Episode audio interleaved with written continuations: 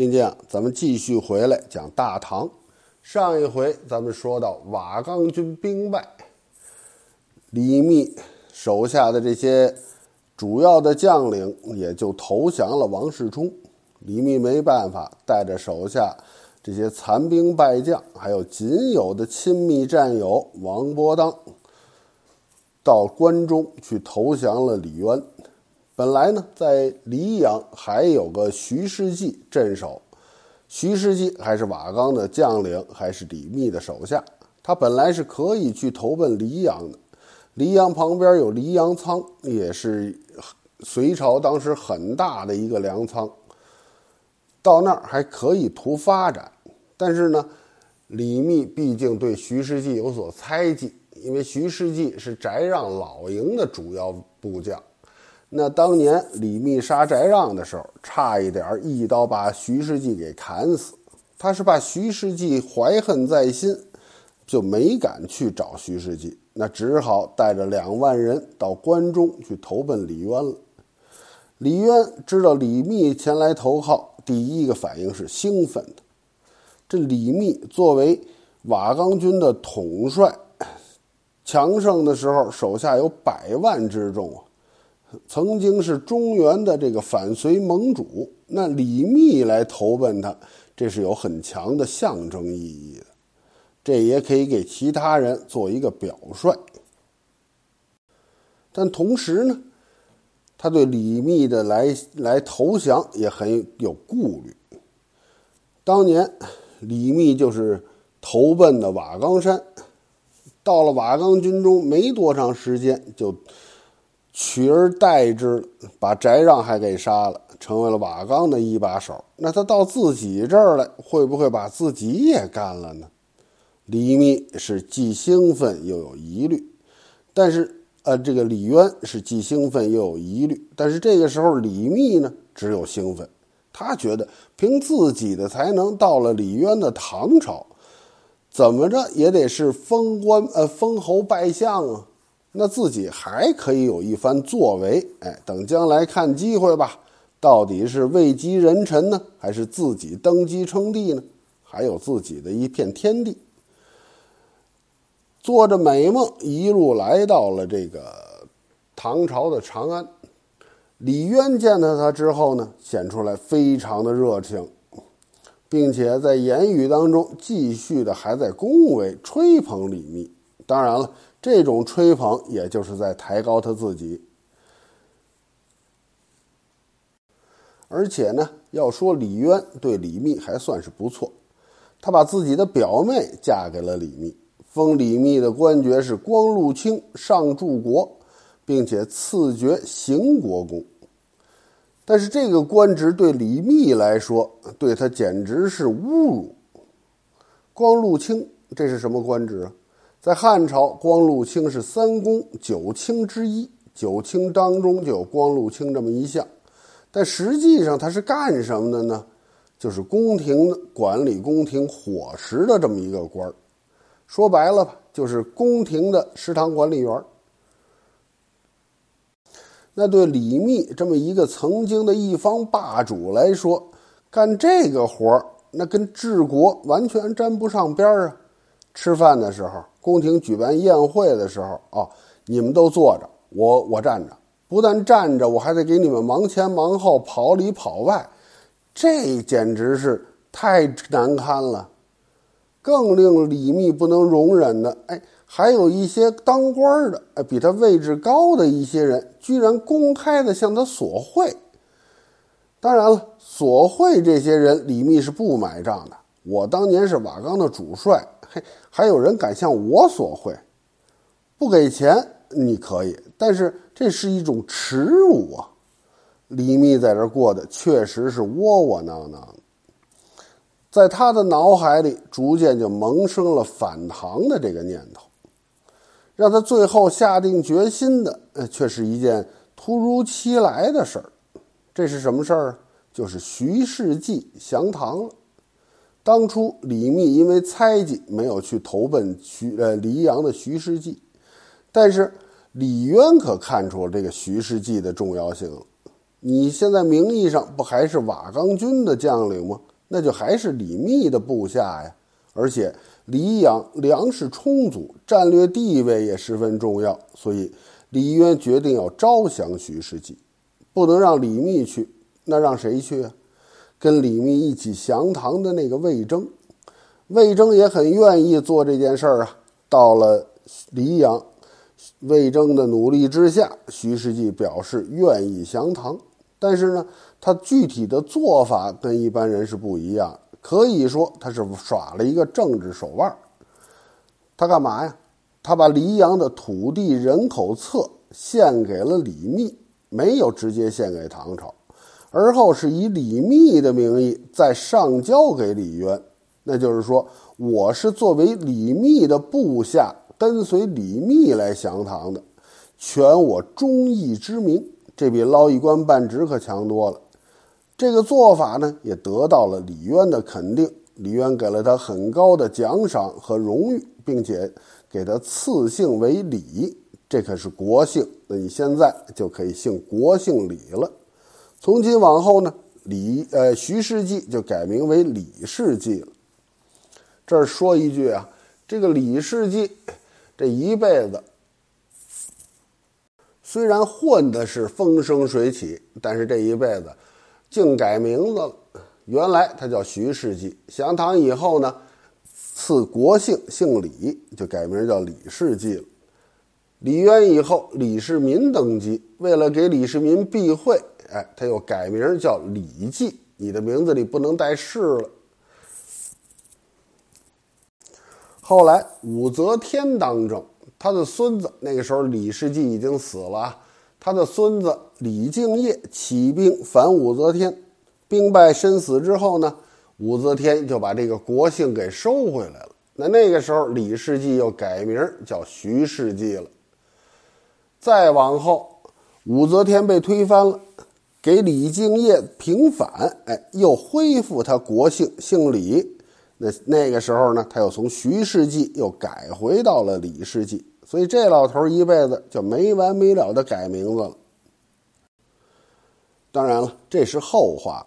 当时李世绩降唐之后呢，他可没想到，就是他的这个做法，把李密推向了万劫不复的深渊。他献土地人口册给李密，那意味着他还是把李密当成自己的领导。当时山东地区和李世绩一样，大大小小的这些瓦岗首领还有很多很多。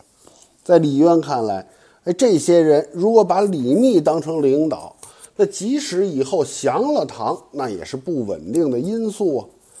李密的实力确实是很强大，很强大，大到让李渊发怵的地步了。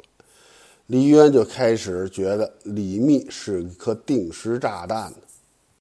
自此以后，李渊就开始处处的排挤李密，也不排除那些向李密索贿的人就是李渊的安排。总之，这种排挤使李密的心情是一落千丈。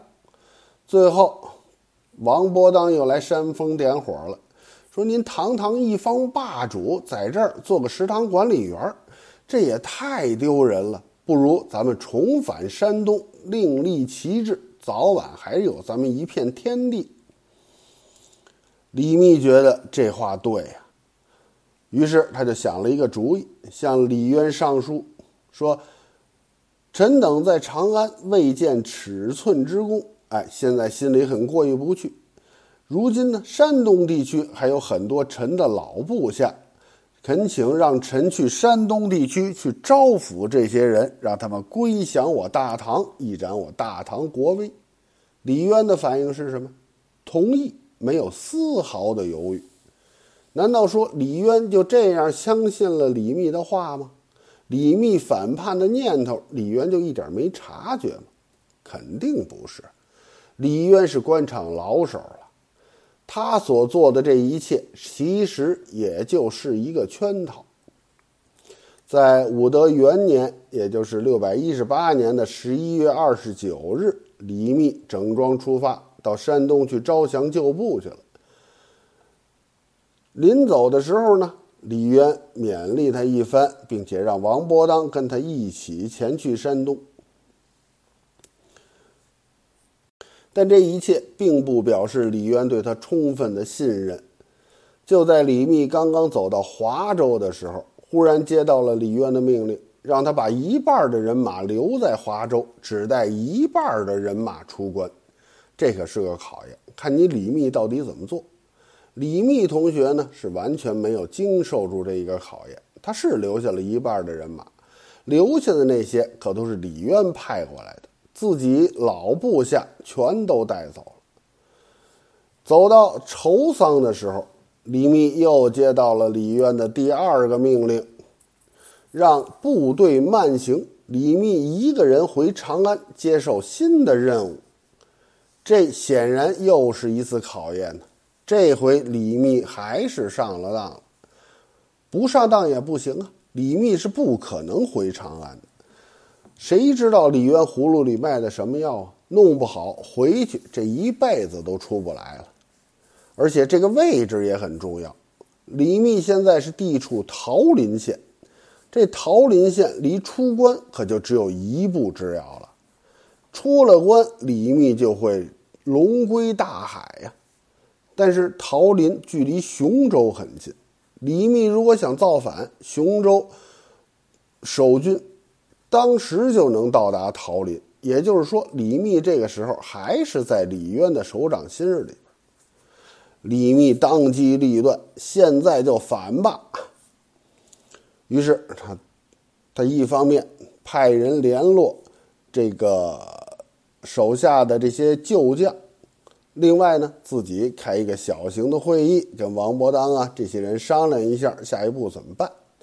当时手下的一个谋士叫贾润甫，马上就起来反对，说：“主公，原来你到瓦岗，哎，当了瓦岗之主，你就杀了旧主翟让，大家已经开始说你忘恩负义了。现在你投降了唐朝，又要反唐，那天下还有谁会跟着您呢？”说完了呢，这个李密很生气。本来这话是一番忠心的肺腑良言，李密却不这么想。你这不是讽刺我吗？当时就气急了，拔刀就要杀这个贾仁甫。王伯当反应的快，及时拉住了。算了吧，老部下已经没有几个了。既然志不同，那……呃，这个志不合，道不同，干脆在这儿分道扬镳，各走各的路吧。没想到这个贾润甫逃到了雄州，他就把李密反叛的事情就报告给了雄州的守将石万宝。李密这次又陷入了李渊的圈套里边了。当然了，他得自救啊，我不能等着熊万宝前来抓我呀。当天夜里边，李密就和王伯当带着他一帮属下就冲进了桃园的县衙，呃，桃林县的县衙。当然了，他们是化妆去的，把这些士兵呢化妆成李密的家眷。到了县衙之后，说：“哎，这个光禄卿邢国公前来县衙公干。”这县官没没防备啊，赶紧就让进来了。一到了县衙里边，这些军呃军士们就拔出了刀剑，一通砍杀，杀了县官，占据了整个县衙。这就算李密和唐朝彻底决裂了。他占了桃林县之后呢，就派人联络自己的旧将尹州刺史张善相，让他派兵前来接应。同时呢，为了防止这个雄州的这个守将。他就四处的散播谣言，说他准备要进军洛州。他的计划呢，想的是挺好啊，但是没想到这个计划断送了他的性命。雄州守将史万宝得知李密反叛了，赶紧就要去平叛，但是为了慎重起见，他召开了一个会，大家商量一下吧。这个李密是个狠角色呀，现在又有王伯当辅助他。那，咱们得想一个万全之策啊，千万别让他跑了。史万宝说完这句话，手下的副将盛言师就在那儿乐。史万宝看着很不高兴，你你笑什么呀？大家都在这想办法呢。盛言师说：“嗨，我有主意，保证把李密的人头给带回来。将军，你只要给我几千人就行了。”史万宝听完了，就问他呀：“盛将军，你可有良策呀？”哎，这盛言师呢，在这儿还卖起关子来了。兵者，诡道也，不可细说。好嘞，你不是在这儿臭屁吗？得，我给你几千人，到时候你带不回李密的人头，我可就要砍你的人头了。盛言师说：“没关系啊，咱们立下军令状。”立完军令状之后呢，盛言师带着他的几千人就走了。盛言师为什么会这么有把握呢？哎，他是完全弄清楚了李密的想法。李密，你要去洛州，可能吗？你去洛州，你联系张山相干什么呀？你只能是找救兵，哎，你不可能是打这个城。那所以说，你必须赶快去找张山相。那你要去找张山相，必经之路就是熊耳山。圣言师的想法是在熊耳山设伏。到了熊耳山的山谷里边，张山呃，这个圣严师把他手下这几千人，该埋伏的埋伏，把弓箭手撒在两边的山上面，单等李密入谷了。没多长时间，李密还真来了。到了熊耳山，李密终于是看见希望了。他知道，只要翻过这座山，就算到了山东地区了。张善相的接应部队就在山那边，过了山，自己就是自己就算是龙归大海，虎入深山，一切可以从头再来。可是没成想啊，刚一进山谷，前边乱石拦路，两旁是弓箭手四呃这个齐出，乱箭就像雨一样的射了下来。李密这么一代豪雄，就在这儿被圣严师的手下砍下了自己的脑袋。他的那个亲密战友王伯当也跟他一起战死了。圣严师后来把李密的首级就送到了长安，他是得到了李渊的重赏啊。但是李渊呢，他把李密的首级又送给了李密的老部下李世继。李世继看到李密的首级之后，是哭倒在地，然后按照君臣之礼厚葬了李密。李密的故事到这儿就算是结束了。就这么一个，在隋末大起义的浪潮当中，李密是第一个鲜明打出了反隋大旗的，提出建立新王朝的口号。他才略不凡，眼光准确，领导瓦岗军逐鹿中原，给隋王朝的统治以沉重的打击，可以说是英雄一世。最后还是因为他个性当中的这个不隐忍，并且因为他的这些野心反复无常，最后不但是身首异处，而且自己身后的评价也不是很高。好了，关于李密，咱们就讲到这儿。今天呢，咱们也到这儿就结束了。晚安，我的宝贝儿，爱你。